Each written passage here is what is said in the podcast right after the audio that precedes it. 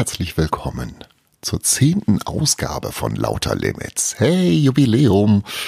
Ach, schön, dass ihr mir so lange die Treue gehalten habt. Ich freue mich sehr darüber und weiß das zu schätzen. Oder, wie ich gerne sagen würde, I appreciate that. Ähm, die zehnte Folge hat den Titel Melancholibakterien. Melancholibakterien. Warum werdet ihr im Laufe der Sendung erfahren?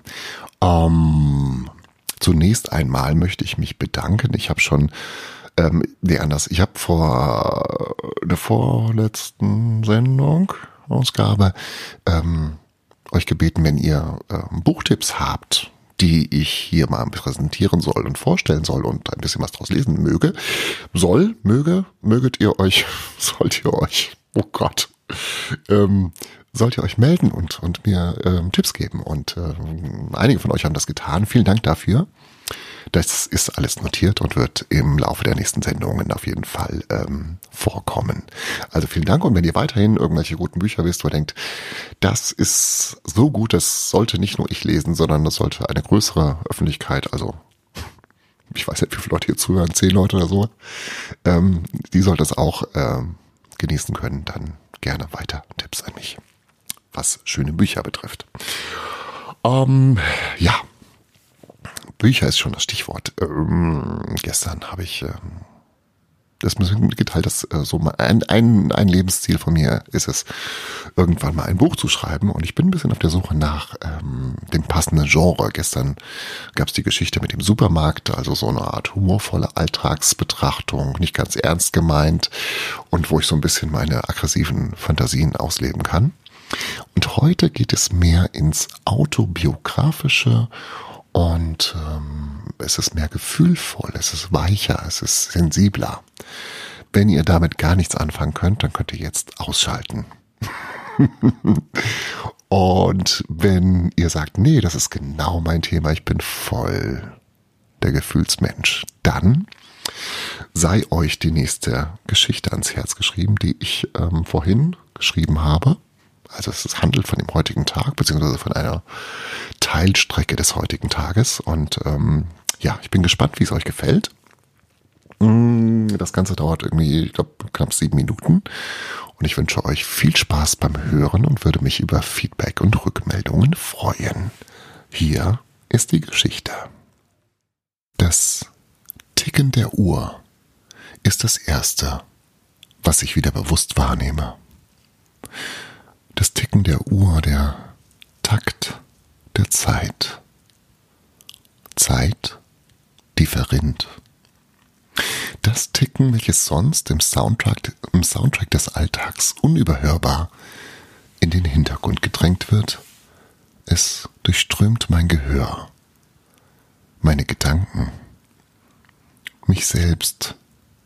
Es hat etwas Drängendes, dieses stetige, beharrliche, unaufhaltsame Ticken. Es scheint mir sagen zu wollen, los, mach was. Es ist deine Zeit. Sitz hier nicht tatenlos herum. Unternimm etwas. Nutze den Tag. Carpe diem. Ich habe den Tag genutzt, habe Patienten motiviert und strukturiert, reflektiert. Und ich stand im Stau. Nichts ging mehr. 50 Minuten später als gewohnt war ich dann endlich zu Hause. Zu Hause. Rückzugs- und Wohlfühlort. Heimat. Geborgenheitsgefilde. Und doch fühlt es sich jetzt gerade vollkommen anders an. Nicht wirklich fremd, aber verändert. So, als stimmt irgendetwas nicht. Ich erinnere mich an einen Restaurantbesuch vor einigen Monaten. Es gab ein Überraschungsmenü.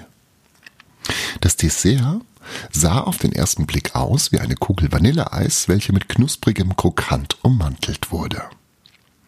Ich liebe Vanilleeis und mag Krokant. In freudiger Erwartung tunkte ich den Löffel in die Nachspeise und führte ihn zum Mund. Das Ticken der Uhr reißt mich aus meiner Erinnerung. Es fühlt sich unangenehm an. Ich schalte das Radio ein. Tracy Chapmans Stimme ertönt und die Uhr verstummt.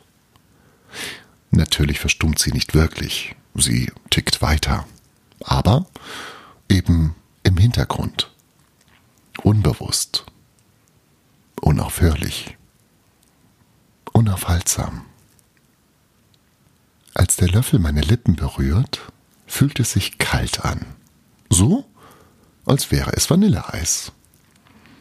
Ist es aber nicht. Es ist eine Art Ziegenfrischkäsecreme, umhüllt mit Krokant. Eine vollkommen unerwartete Geschmackswelt breitet sich in meiner Mundhöhle aus. Ich bin verwirrt, es, es passt nicht. Es ist weder das, was ich erhofft hatte, noch das, was mir gut schmeckt. Es ist nicht wirklich schlecht, aber es passt einfach nicht. Es ist anders. So wie jetzt.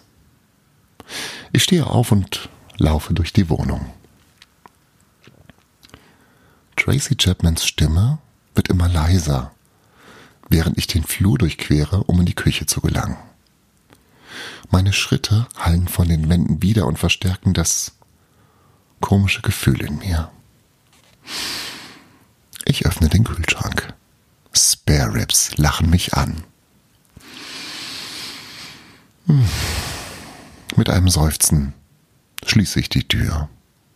Kein Hunger. Da ist etwas, das mich innerlich antreibt, verhindert, dass ich zur Ruhe komme und entspannen kann. Ich gehe zurück ins Wohnzimmer. Mein Blick bleibt an der Uhr hängen. Ich beobachte, wie der Sekundenzeiger unaufhörlich seine Runden dreht.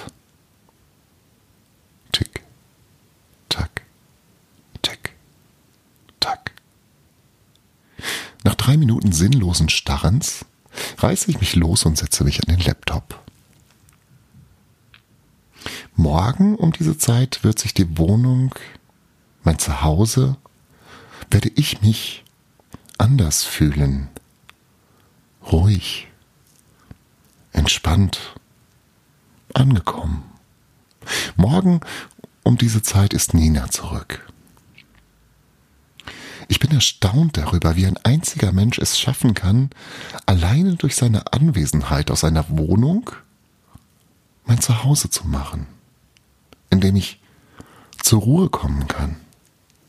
Hm. Drei Tage ist meine Frau jetzt weg. Und mit jeder Sekunde spüre ich den Verlust etwas mehr.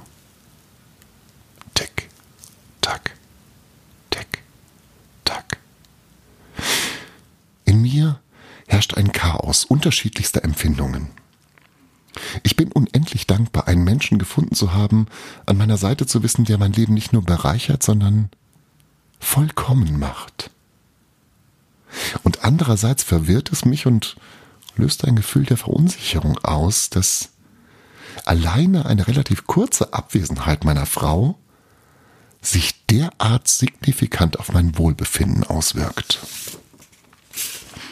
Ich beschließe, die Lehre, die Lücke, die Ninas Nicht-Hiersein in mir auslöst, nicht als Verlust, sondern als Freiraum zu betrachten.